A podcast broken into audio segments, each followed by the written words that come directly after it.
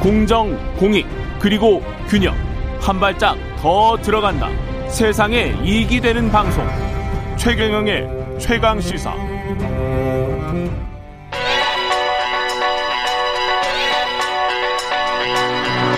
최강 시사. 김수민의 눈. 네, 김수민의 눈, 김수민 평론가 나와 계십니다. 안녕하십니까? 네, 반갑습니다. 예, 서울시장 선거 야권 단일화 게임의 법칙. 무슨 말입니까, 이게? 네, 게임의 법칙에 예. 대해서 준비를 해왔습니다. 이것저것 이제 양쪽의 전략이 어떻게 될 것인가, 어. 단일화는 어. 떤 선거를 만들어내는가, 예. 이런 부분에 대해서 좀 준비를 해왔습니다. 예. 요약 핵심 정리 빨리 해 주셔야 될 것 같습니다. 시간이 없어서. 예. 네. 일단은 지금 현재 오세훈 후보 지지도 상승 추세인 것이 있는데 예. 이 부분이 이제 단일화에 긍정적인 영향을 일단은 줄 것으로 보입니다. 왜냐하면 음. 단일화라는 게 누가 이길지 모른다. 예. 라고 하는 그런 상황이 펼쳐져야 이제 협상도 더 원활하게 어떤 룰 하더라도 누가 이길지 모른다 이렇게 되면 이제 서로 간에 좀 합을 맞추기가 쉬워지는 게 있고 그 때문인지 이제 오세훈 후보 측에서도 여론조사로 단일화한다 시민 경선이 아니라 음. 이쪽으로 좀 가닥을 잡는 그런 분위기인 것 같습니다. 그렇군요. 지금 후 오세훈 후보 같은 경우는 상승 추세다. 이거는 뭐 어, 네. 확실한 거죠. 그 예전 여론조사에 비해서 예. 네. 단일화에 어떤 영향을 줄까요?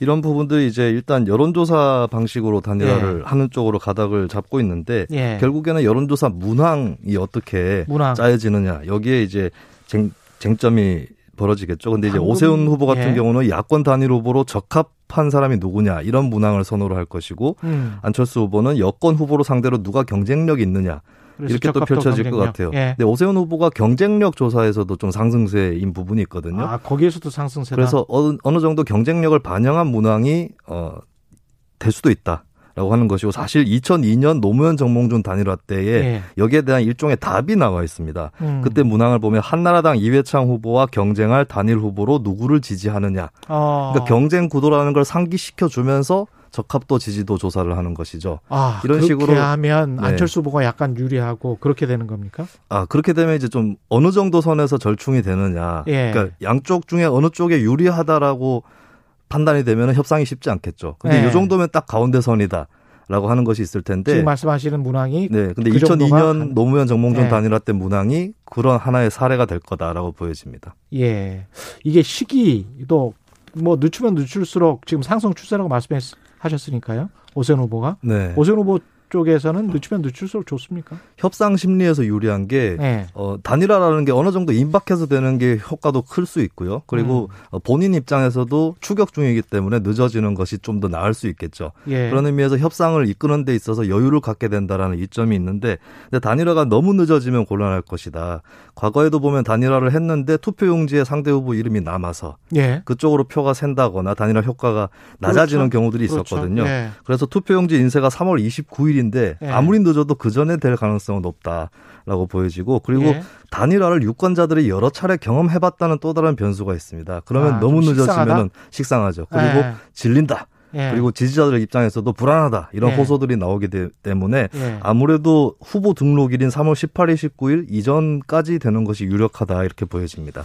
정책도 중요하고 인물 홍보도 중요할 것 같은데 대부분 다 아는 사람들이어서 네. 이뭐 후보들 입장에서도 뭐 딱히 어떻게 선거 전략에 임해야 될지 잘 모를 것 같아요. 이게 딜레마가 있는데 좌클릭을 할 거냐 우클릭을 할 거냐. 근데 어. 어. 느 쪽으로 해도 내가 손해를 보고 저쪽이 반사이득을 볼 수 있다. 아. 이런 걱정을 하게 됩니다. 그러다 보니까 그래서 항상 어중간하게 말하는군요.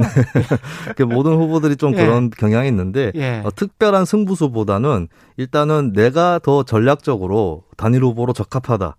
이 얘기에 당분간 심혈을 기울일 가능성이 큽니다. 잃지 않는 이탈리아 축구가 갑자기 생각이 나고. 네, 일단 묶어놔야 되는 예. 지지층을. 예. 예, 그리고 이제 인물 홍보 측면에서 저는 예상이 되는 게 이제 사실 선거에서 치명적인 게 다음에 해도 된다라는 평가를 듣는 순간부터 불리해지거든요. 아, 다음에 해도 된다. 예, 이를테면은 이명박 후보가 2007년 대선 때 이런 구호를 썼어요. 예. 오빠 먼저, 경제 먼저. 아, 그것은 박근혜 후보보다 내가 나이가 많다라는 아. 뜻입니다.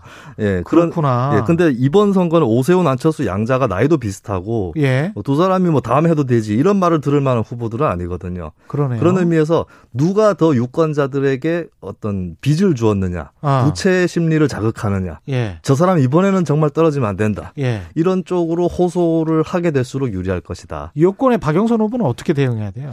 박영선 후보 입장에서는 당분간 두 후보 중에 한 후보를 때리게 되면은 다른 예. 후보가 반사이득을 입거나 혹은 맞은 후보가 오히려 또 반사이득을 입을 수도 있거든요. 아, 그래서 이게 선거가 양자 구도보다는 다자 구도가 네거티브 캠페인을 자제시키는 효과가 있습니다. 아, 그렇겠습니다. 예. 양자 구도는 상대의 실점이 내 득점이 되지만 예. 다자 구도는 그게 아니기 때문에 예. 그래서 박영선 후보 입장에서도 당분간은 오히려 포지티브하게 선거를 이끌어 나가는 것이 정책 위주로. 예 그렇습니다. 그래서 결국에 세 후보 모두가 예. 묘수를 두기보다는 무리수를 방지하는 것.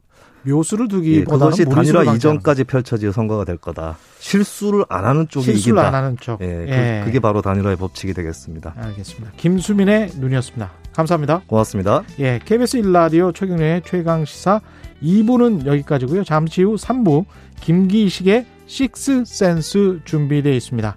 그리고 후쿠시마 원전 사고 발생한 지 10년인데요. 직접 취재를 다녀왔던 KBS 전인태 PD와 자세한 이야기 나눠봅니다. 일부 지역국에서는 해당 지역 방송 보내드립니다.